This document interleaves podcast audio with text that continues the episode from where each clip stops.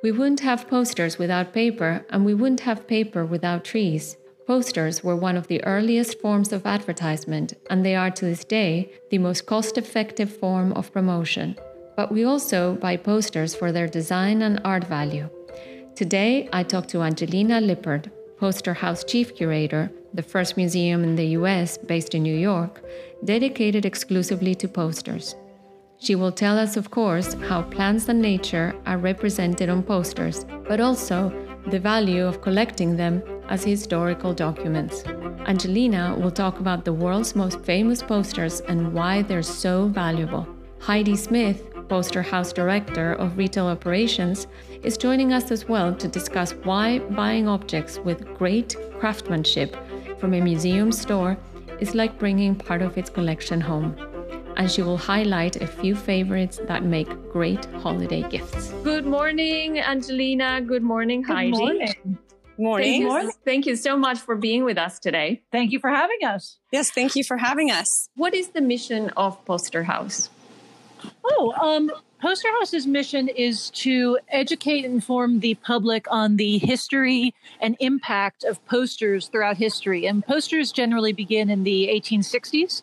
Uh, Mm-hmm. That's when we made the shift from broadsides, which are, are text based, to posters, which are the marriage of word and image. Mm-hmm. Uh, and a poster is a public facing notice meant to persuade. So, uh, something that is convincing you to buy a product, vote for a candidate, change your mind in some way. Um, and uh, so Poster House explores the history of that medium uh, from the 1860s to the present day from all countries of origin. So our collection spans over 100 countries, and we have over 10,000 posters right now. Wow, this is so amazing. Um, I'm ashamed to say that I just recently discovered the museum because I live in Chelsea, very nearby from where the museum is. And I was really impressed. And it's a beautiful, off the beaten path museum. Um, Heidi, Yes. how does this uh, concept or the mission that Angelina was describing tie in the store? Well, um, first of all, I mean, it's very important that a museum store is um, reflecting the exhibitions uh, in the shop so that there's a connection to what you see in the exhibition and what you see in the shop. It could be either direct or kind of indirect. It could be, Yes. um, and since we are a poster museum, you know, we want to have posters for sale. We're not Yeah. a gallery, and so we don't have, uh, we're not filled to the gills with vintage posters from, you know, 1880 and 19s, you know, 20. We send those uh, people that would like that to the poster galleries to check those out. Instead, we have more of a museum store kind of selected range of posters. It's kind of edited to some big names like Milton Glaser, Paula Scher, Seymour Chwast, to um, some other designers that are out there in the world making, uh, you know, band posters. We have uh, Bill Sullivan who creates all the posters for the Forest Hills um, concerts. Uh, so these are authentic posters. So the shop stays in line with the mission of the museum. That is its main priority is to uh, educate. Uh, museums are to educate. Museum shops are therefore an educational um, extension of the museum. Yeah. Angelina, what are the posters in the collection and the store um, with nature or with botanical themes in them? Oh, um, in the in, in the collection, or or just in in poster history in general. Uh, but you know, all of the above. Um, so in ge- in general, I actually have a I have a, a blog post on our website that covers the history of nature in posters. So I, I can Uh-huh. certainly speak to that. So basically, um, posters' relationship with nature starts back with the early travel posters, where um, any kind of travel was usually positioned uh, so that it was enticing you to go somewhere for nature. So whether whether it be for thermal springs or hiking, or it was always some outdoor activity. It wasn't like come and uh, uh, uh, come and see this beautiful city. The earliest ones were all come and see nature because it was about getting people out of the cities into the countryside. There's also the, as we saw in our very first exhibition, uh, there was a trend uh, in the 1880s, 1890s um, of creating allegorical decorative panels in which uh, you uh, uh, that usually embodied elements of nature. So uh, Yeah. Alphonse Mucha was our first exhibition, and he has the four flowers, the four many versions of the four seasons. So the idea of, of bringing nature and, and the female embodiment of nature into one's home was very important to the the esthetic mm-hmm. Of the turn of the century. Uh, that evolves into when you get to like the first Earth Day Day posters or the, mm-hmm. the first Arbor Day posters also the WPA posters um, of the of the 30s. They they all generally are celebrating national parks. They're advertising um, Yosemite. Uh, or, or and, and, they're showing beautiful uh, vistas uh, through the way that they mm-hmm. present um, nature that way. Um, so yeah, that's how that's generally how nature is presented in, in posters. Mm-hmm. Angelina, from um, from your current exhibition, The Sleeping Giant, yes. posters and the Chinese economy. Could you tell us about the layout and nature themes from some of the posters, especially the early 20th century ones? And I also want to mention that there will be a remote, vibrant verbal description tour of this exhibition on December 17th. Yes, I, I, actually lead those those verbal description tours. Um, so in in okay. the early pieces within the Sleeping Giant, you see these beautiful, uh-huh. sumptuous um, uh, internal scenes where it, they're usually uh, featuring women primarily, and elements of floral design are either embodied in their outfits or they are surrounded by flowers. So there's usually some beautiful, like cherry blossom tree sweeping behind them. It's a lot of either yes. bringing nature indoors or bringing women outdoors surrounded by nature to sell something. And that, that product uh-huh. may have nothing to do with what is being shown. So we have a beautiful uh, poster, which is one of my favorites, of a woman in this like luxurious camel colored coat. And she's near a lake with beautiful flowers all around her. Um, and it's advertising fertilizer, which is not what you would imagine it would be advertising.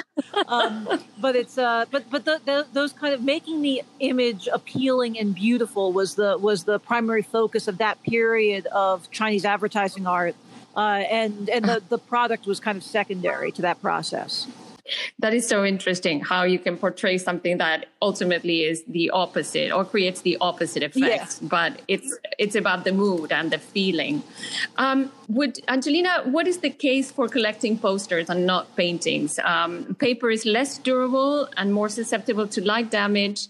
It's more fragile well, it doesn't have to be. I mean, mo- most poster collectors lay everything on linen, so it's that's an archival uh, preservation process that basically makes your poster indestructible. Um, every every oh, okay. every poster I own is is linen backed. Um, and, and, again, okay. it's a reversible process. So if I ever want to lift my poster off of the linen, you can you can easily uh, restorer can easily do that. Um, but the re- the main reason to to focus on posters rather than paintings, other than uh, the price point is usually a bit more friendly, um, it's that a painting is an artist's expression of what they feel or what they want to express to the world. Uh, a poster uh-huh. is a reflection of society at every at any given time. So you're you're dealing with um, a document that is both beautiful as a decorative object, uh, as well as okay. a, as a, a, historical document. Um, so you're you're seeing you, you get something that's decorative, but you also get something that has has historical meaning that is telling you something about the society from which it came. So it could be a poster advertising a performance in a small town that was only there for two weeks, and that is a thing that would not even make the footnotes of history, but you would know it existed only because of this poster. So you get these these okay. beautiful insights into the texture of how people lived that you wouldn't necessarily have any other way of knowing. So I think there's a lot of value in posters in, for, for that reason. Yes, and also how they worked or commercial endeavors yes. of the time. Heidi, does the shop work with designers to produce posters and other products for Poster House? Some of your posters for sale are printed in Brooklyn. And uh, can you tell us why?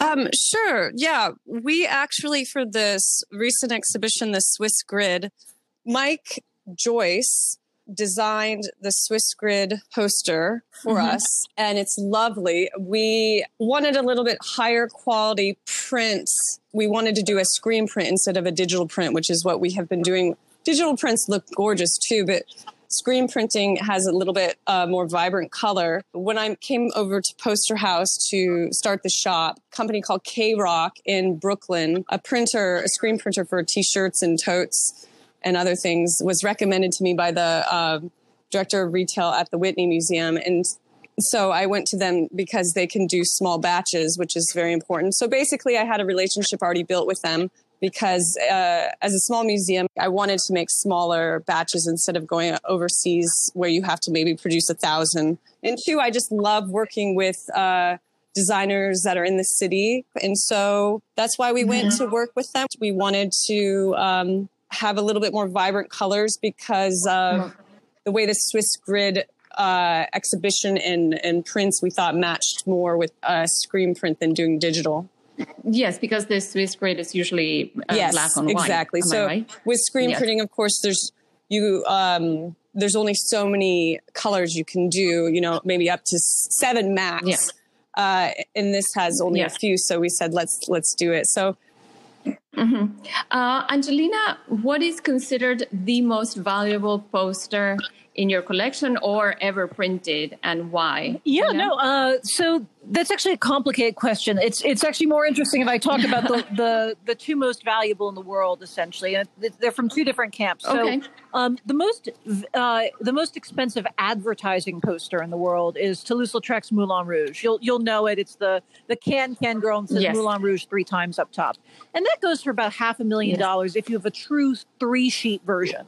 Um, if you don't have the third yes. sheet, and the third sheet was often thrown away because it's just the hint of the first two the first two lines of Moulin Rouge. The two sheet version just says Moulin Rouge once. Uh, so it's a it's a small difference, but it's a small difference that costs you two hundred fifty thousand dollars extra. Um, and uh, so that's the most uh, the, that's the most expensive advertising poster. However, if you go into the movie poster world, that's a different uh, ball game altogether because then you're in the memorabilia market. Uh, when you're in the memorabilia mm-hmm. market, you're getting you get a much higher price point. So the most expensive poster in the world of all categories uh, would be the uh, poster from Metropolis which is about a million dollars if you have it. One of my favorite posters in the shop is I love New York Catskills. Oh, that's a great poster. Um, yes. Uh, so tell us about this poster in particular and about Milton Glaser and why he is one of the greatest living poster Well, he's artists. not a living poster artist. He died over the summer. So, so you're a little, I know, oh, no. you're a little, a little late. Oh, no. Um, you're right. You're right. I forgot. Okay. I'll, I'll yes. rephrase that. And why he's one of the greatest poster yeah, so um, Milton Glaser was one of the founders of Pushpin Studio, along with Seymour Chwast. Um, and he quickly became uh, beloved for his very uh, illustrational, whimsical, surprising designs. Um, he doesn't just stick to posters. I mean, he he did the Brooklyn Brewery uh, logo. He's done. Uh, yeah. He's done. Uh, good, if you name, if you can think of it, he's probably done it. Um, he, but um, his mm-hmm. posters are always um, very, they're very colorful. They're very surprising. Everyone knows the Bob Dylan poster, the famous profile of Bob Dylan with the rainbow hair, or even the last season of Mad Men. It was the the the iconic Don Draper on the couch, but then a, a psychedelic background. So he's playing with ideas of, mm-hmm. of psychedelia, but making them more illustrational taking them out of that that 1960s uh, rock and roll world and translating them into into more of a commercial realm. Um, and his designs are just incredibly popular because people love them, and he always he always ended up with really great clients. Uh, and and he was he was really uh-huh. wonderful at finding a very simple and direct way of saying something that that will put a smile on your face. Uh, so with the Catskills poster, he's obviously he's playing on the fact that there's the word cat in the title of the of the of the area. So the mountain is yes. turned into a little kitty cat. Uh, and he did more than one version of this, and he, and he also did for other for other areas mm. in upstate New York as part of his "I I Love New York" campaign. So there's one where there's a, a, a, man inside of a mountain as well. So he, he likes to anthropomorphize things or or play off of cutesy mm-hmm. terms within within a, a, a, title or a name. Um, but the Catskills poster is great. Name. It's like the, it's it's literally the most adorable thing in the shop, as far as as far as I know. Yes, it's ador- it's both adorable and slightly scary. you know that big cat, you know, popping out. But but it's it's one yeah. of my favorite. Uh, Heidi, Christmas, Hanukkah, and Kwanzaa are approaching, and this year we are going to be shopping locally mm-hmm. and mostly online. Um, mu- museum shops are a way of gifting something with great craftsmanship from anywhere in the world, but also with the character of the city where all those products were curated or, or are curated. Um, anything that comes to mind um, that is for sale at your shop for New Yorkers to gift a bit of oh, absolutely. Uh, right now, we're doing a few collaborations to connect to the exhibitions. Uh, the Sleeping Giant, for example, it's on Chinese posters. So I worked with this fantastic store in Chinatown called Chop Suey Club which happens to be um, mm-hmm. this fantastic design store. And basically, the Chop Suey clubs uh, started because the owner, Royo Yi, she's from Shanghai. She didn't see that there was a, a, boutique store that was specifically focusing on Chinese design and art and culture. So the way their store is, is they look to procure design products from young Chinese creators around the world there to dissipate xenophobia and to make Chinese culture more accessible. You also mentioned a marine biologist turned jewelry designer based in Hawaii. Can you tell oh, us yes, more about I'd her love pieces? to. She, uh, Gadea is uh, the jewelry designer and it's handcrafted beaded jewelry and also some brass jewelry. The craftsmanship is phenomenal. And, um, uh-huh. and you mentioned also some planters yes. that you have. Uh, so um, um, by Ina Alto. It's a pot planner. It's ceramic and it's very, uh-huh. her work and also her husband's work was very kind of biomorphic. They have a shape that's globby and very abstract. Mm-hmm. That's it. Um, Angelina, any last thoughts you would like to add? Anything from the collection uh, that people should uh, stop by? Something that that uh, sticks out especially for you? We still have the Sleeping Giant posters in the Chinese economy, which features posters from the 1920s uh-huh. through the early 2000s coming out of China. We have the Swiss grid, which is all that minimalist, uh, precise design of the mid-century in Switzerland. It's very black and white with maybe a few pops of red. Uh, we also have a beautiful mm-hmm. small show when you first walk in, right across from the shop. Um, of the posters of Amos Kennedy, who's a letterpress printer out of Detroit and I believe we we might, if uh, we might, if possible, we might be getting a, a print um, by Amos Kennedy in the shop soon. Is that right, Heidi? Yes, we're looking poster? at um, selling Amos Kennedy's. Uh, posters. We're looking at a selection that are all unique, one in of themselves, and also looking to connect with an exclusive uh, poster made just for Poster House. And so that's in the works at the moment. Yeah. Well, thank you, thank you so so much to both of you this has been such a great. Oh well, thank you. And thanks to our listeners. Beyond Tchotchkes, a museum shop sheds light into great local and international design that is accessible to all of us. We hope to have inspired you to take a look at your local museums and exit through the gift shop. Please go to pdlcbotanica.com for detailed information of the posters and products mentioned in this podcast. Palula signing off, wishing all of you a very happy holiday season and a great new year.